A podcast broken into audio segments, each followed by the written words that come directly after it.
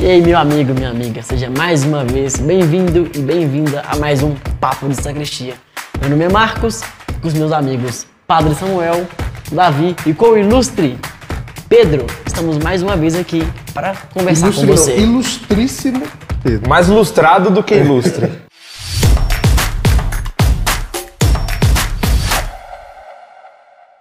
E aí, nosso tema de hoje é sobre fé customizada. Você já ouviu falar sobre fast food de fé?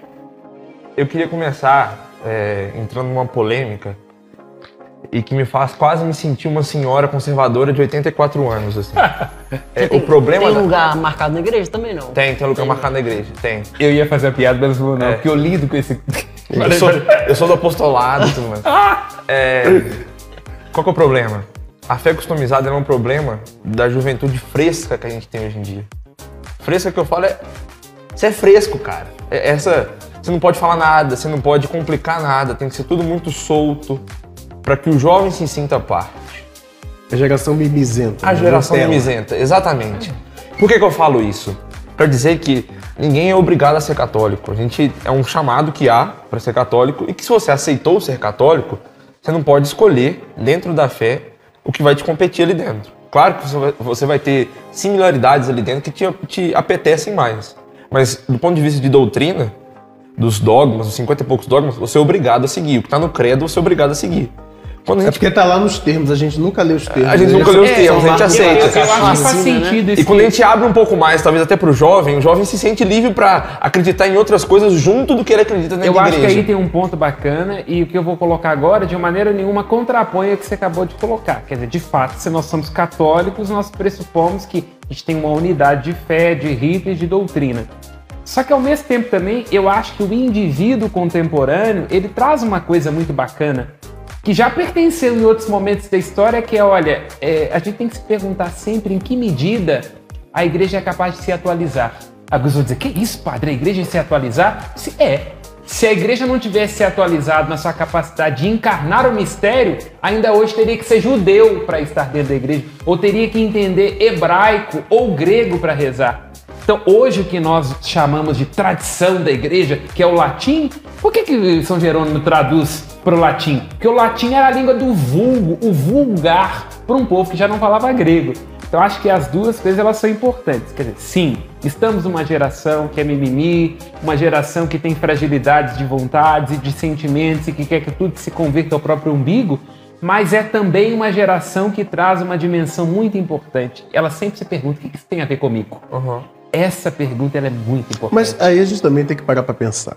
Como ser puramente... Não sei se eu posso aplicar uhum. essa palavra, né? Eu empregar essa palavra. Mas como ser puramente católico num país onde tantas e tantas culturas se chocam? É uma boa misturam. pergunta. A igreja sempre trouxe muito para si essa, essa questão da enculturação, né? Não, claro, é, é, é, tirando aquilo que é de mais sagrado e de que é mais tradicional da igreja.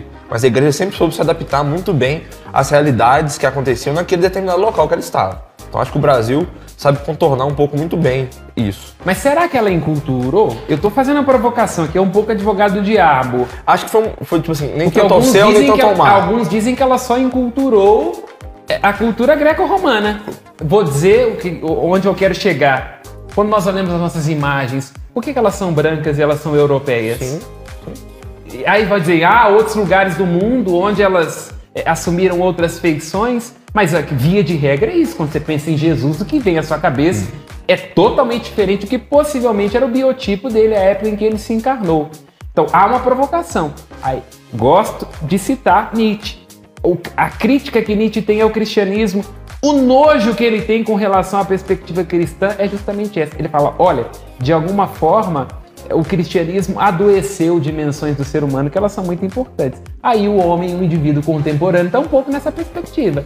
Então aqui eu estou dizendo, estou abstraindo o lugar do padre, estou fazendo uhum. um contraponto para dizer, será que nós enculturamos? As religiões de matriz africana foram enculturadas? Até onde, ou nós, né? de alguma forma, as demonizamos como uma de estratégia todo, de, todas as de evangelização? Pensa num caso muito, muito provocador. Olha para você ver, certa vez eu escutei isso na internet e para mim fez todo sentido. Hoje em dia, você fala, olha, eu vou levar o meu filho para assistir um filme de Ogum, ou de uma Yansa. Porque isso não pode, uma coisa dessa, é católico, não dá. Mas vem cá, nós não levamos nossos filhos para ver o filme da Marvel? Thor era o quê? Se for pensar bem, a mitologia nórdica é muito mais cruel, inclusive desde o ponto de vista de sacrifícios humanos que quase enlouqueceram São Bonifácio, que mandou um machado numa estátua de Thor, depois ficou com dó e pegou a madeira e fez a primeira árvore de Natal. Essa é a história. Agora, as religiões africanas, que não pressupõem sacrifícios humanos, que tem uma perspectiva muito interessante, animista e às vezes até com barra ecológica. Não, meu filho não vê isso não, porque eu sou católico ou eu sou pentecostal, como é que eu vou deixar é o coisa, satanás né? entrar na Chuta minha casa? Chuta que a macumba até pode, entendeu? Chuta que é cristianismo de jeito. Tem uma provocação aqui que ela tem que ser considerada. Mas a gente citou da, Pedro citou da religião católica, eu acho que o problema não é a religião católica e as outras religiões. O problema é ter várias religiões. Será que é um problema? Eu acho que é um problema do ponto de vista você que... Não, você não define o que você quer. Isso que eu ia falar. É... Entendi, provoquei. A ideia a, é provocar. A fé, é, eu parto muito do ponto de vista que a fé ela não combina com o supermercado. Uhum. A gente conversava aqui antes, eu disse desse exemplo de ao supermercado atacadista e supermercado do varejo. Que a gente via, via de regra, é, os católicos que conhecem um pouco mais a doutrina, que se aprofundam mais tanto na teologia quanto no catecismo, são católicos que vão ao atacado. Compram ali a grande quantidade do que está disponível e levaram aquilo ali para si. Bônus e ônus, né? O bônus e ônus. Inclusive a parte que te incomoda. Hoje, o que a gente vê são os, os católicos que vão no varejo comprar. Não praticantes. Compra, compra só aquilo que te agrada e, principalmente, escolhe não comprar aquilo que confronta de verdade as suas realidades. O católico, hoje em dia... Eu tô falando do católico que nós estamos aqui tratando dessa perspectiva. O católico, ele quer muito mais não ser incomodado. Independente se isso vai... O católico, é... eu acho que todo mundo, ninguém quer se incomodar. Mas na sua fé? Ah, sim. O que você está querendo dizer é que a, a fé tem que ter pontos de partida. E tem que ter sessão, vista... você é. tem que abrir mão do que, do que você é. Agora, uma pergunta que tem que ser feita é o que levou o indivíduo contemporâneo a não dar conta de jeito nenhum dessas balizas? Eu, o que, que eu quero dizer com isso? Olha, estou dizendo, tem um contraponto aqui que é uma característica contemporânea que é o indivíduo, ele se considera a régua do mundo. É o homem no centro que diz, olha, venham a mim, as escolhas têm que ter a ver com a minha experiência pessoal. Mas eu estou perguntando, o que levou o sujeito contemporâneo a este lugar? Um problema que eu vejo... É, vamos a Freud, rapidamente, quando Freud pega as mulheres neuróticas, que são a base da sua teoria psicanalítica, eles estão dizendo de mulheres que recalcaram profundamente o desejo sexual, muito ligado a uma visão religiosa repressora da sexualidade. Então, quer dizer, tem um contraponto aí. Eu acho que esse ponto aqui, claro que uh, o avanço da humanidade levou o homem para isso. Uh, se não me engano, é Mahatma Gandhi que fala isso. Se os católicos de fato acreditam que Deus está presente na Eucaristia, eles deveriam fazer o que quer que seja para encontrar com aquele Deus. E a partir do momento que a gente se distancia um pouco das noções do sagrado, se distancia um pouco da ritualística do encontro com Deus, a nossa fé, ela fica um pouco mais solta. Mas é isso que Porque eu tô você dizendo. Começa, você começa a ser aquele... aquele é, é, não, não é politeísta, não sei como é que chama essa... essa quando a gente filosofa, é panteísta. É panteísta. panteísta. Que Deus tem em todo lugar. Deus tem em todo lugar, mas Deus está em tudo. Que eu tô questionando. Deus é tudo. Mas eu tô Deus questionando. é tudo. Por que o indivíduo contemporâneo e por que os nossos jovens chegaram a esse lugar? Você citou um exemplo belíssimo da Eucaristia. Agora, vamos fazer um contraponto. Por exemplo, quando houve o um momento da colonização aqui da, da América Hispânica, quer dizer... Um dos motivos que acabou sendo de sujeição dos índios é o fato de que os espanhóis chegam e dizem que comem Deus. Então o pessoal fala, você come Deus, porque não vai fazer com a gente? Não tem nem o que discutir. Aí você entende, por exemplo, que aí contraponto, a rejeição que uma Nicarágua e que um Chile da vida tem ao cristianismo. Não estou legitimando aqui o bispo que está preso. Não é isso que eu estou querendo dizer. Sou católico, defendo a Igreja Católica e aquilo que está sendo feito lá é um absurdo. Mas nós temos que perguntar sobre o ressentimento, que é uma palavra, inclusive, profundamente nietzschiana. O que ressentiu o homem contemporâneo com relação à fé? O que ressentiu o neto com relação à fé da avó e do avô, que é do apostolado da oração? Eu, eu ainda que? acrescento mais uma pergunta, é, já que você falou desse ressentimento. Atualmente, há espaço para a fé? É uma boa pergunta. Aí volta o que o Pedro está querendo dizer. Parece que é uma, uma, uma fé de atacado, de varejo, talvez nem tanto. É, assim, é, acho que a gente, como eu falo que o mundo hoje tá um pouco mimizento, muito frouxo, a fé ela deveria ocupar alguns espaços onde a ciência já não vai, onde a sociologia e a antropologia não vão, a fé ocupa esses espaços. O problema é que hoje nós queremos ocupar esses espaços com a fé que nós queremos. Nós não queremos, a gente não se sente confortável em pegar a fé professada pelos apóstolos. A gente não se sente confortável de pegar aquilo que é tradicional, aquilo que vem. A gente quer a nossa fé. E a nossa fé Seria é acreditar... uma espécie de síndrome de adolescência eterna. Perpétua. A gente quer acreditar em horóscopo junto com a, a Eucaristia e junto com tudo. Sem perceber que, num, num princípio, as coisas começam a se contradizer umas às outras. Por exemplo, ressurreição contradiz profundamente a ideia de uma reencarnação. Claro, exatamente. E, e, e atacando isso de se há espaço para a religião e para a fé, há espaço. Um pouco mal aproveitado. Talvez pela... Tem aquela velha anedota que a Igreja Católica... É, nós somos barcos. Facilmente fazem curvas. A Igreja Católica é um transatlântico. Ela leva um tempo para fazer uma curva. E essa curva no sentido de não transformar a sua rota completamente. Só não pode ser Titanic. Mas de se adaptar. é, que, é, que é o que motiva, por exemplo, São João vinte e três a criar o concílio. O Vaticano segundo. A perspectiva de São João vinte e três é... Tudo bem, temos a solidez das nossas verdades, das nossas tradições... Mas em que medida a gente está sendo capaz de comunicar isso? Que a ideia é essa, pode ter um barco perfeito, maravilhoso, com toda a dogmática alicerçada, mas que não consegue encontrar as pessoas. Eu que consta, é um pouco a impressão que eu tenho desde hoje. Faz uma pesquisa da po a, a população Pérola universitária. Negra, Pérola Negra. Vamos fazer uma pesquisa de campo. Qual que é a porcentagem dessas pessoas que tem, frequenta a universidade, ambiente de decisão, e que se pauta por valores cristãos? Aí ah, eu entendo que, que nós estamos colocando aqui, olha, de fato o cristianismo não pode ser como uma ameba, mas ao mesmo tempo tem que perguntar onde é que está a nossa capacidade de diálogo com esses ambientes? Por que nós somos rejeitados? São perguntas a serem feitas. Sim. Porque nós estamos dizendo o sintoma, o sintoma é horrível. Uma geração descaracterizada, uma geração que não quer ter responsabilizações. Mas nós temos que nos perguntar o que levou esta geração a este lugar. Essa pergunta eu acho que ela, ela é do ponto de vista da igreja, eu acho que a igreja falhou e falha muito em catecismo, em catequese mesmo, assim. Em uma oportunidade anterior só dizia que é, o púlpito não é lugar de política. Uhum. E quando a gente vê que os padres, no momento da homilia, que é o momento por excelência da catequese, os padres começam a mudar o discurso que era para ser feito ali. Você perde uma oportunidade de ouro. A pessoa está ali de peito aberto para receber a fé, receber o ensinamento de fé. Aquilo não atrai, não cativa, não, não tem incidência. E nós vemos as vida. Crianças fazendo primeira, primeira Eucaristia, é, sabendo de cor e sorteado os dez mandamentos, sabendo falar o ato de contrição. Mas quando elas evoluem na fé, vão chegar na crisma e um pouco mais para frente, são adultos e adolescentes que não sabem se aprofundar na doutrina da igreja. Tem um gap ali um existencial, gap, é, é, de relevância da fé. A falha no catecismo é, é, cria essa, essa maleabilidade, essa volatilidade da fé católica, principalmente, sobretudo, e com essa, essa juventude que é tão dinâmica, que precisa desse, de estar o tempo todo efervescente, a igreja não soube acompanhar isso e perdeu a chave de ouro que era a catequese. É eu, eu diria que falta experiência. É, é como diz Karl Rahner, um teólogo muito importante, contemporâneo. Ele dizia assim, olha, ou o homem cristão será místico ou não haverá cristianismo. Então acho que falta essa mística do encontro, de que a gente de fato é, consiga fazer as crianças sentirem a relevância de Jesus Cristo. Mas como fazer isso então? A, a, o primeiro passo é a experiência pessoal, no meu entendimento. Quando nós vamos lá ao início da igreja, a experiência que André faz leva ele a, a conduzir Pedro, que João faz, leva a conduzir João e Tiago. Mas pensando contemporaneamente, então, através da família, através dos amigos, por, por vontade própria? Eu diria que, antes de tudo, com uma experiência mística. Se nós não tivermos padres que se encontraram com Jesus, pais que se encontraram com Jesus, não tem a mínima uhum. possibilidade das pessoas sentirem vontade daquilo. Não tô falando em encontrar com doutrina, não.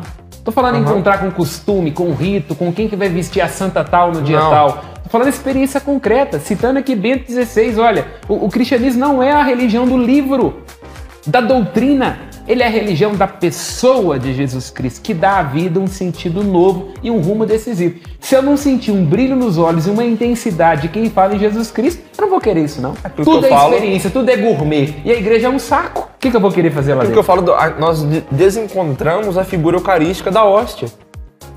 É muito mais o, o pedacinho de pão que está ali na missa, a gente ignora é, é, que de fato houve a transubstanciação. A gente ignora que, assim, que Jesus prometeu que estaria ali.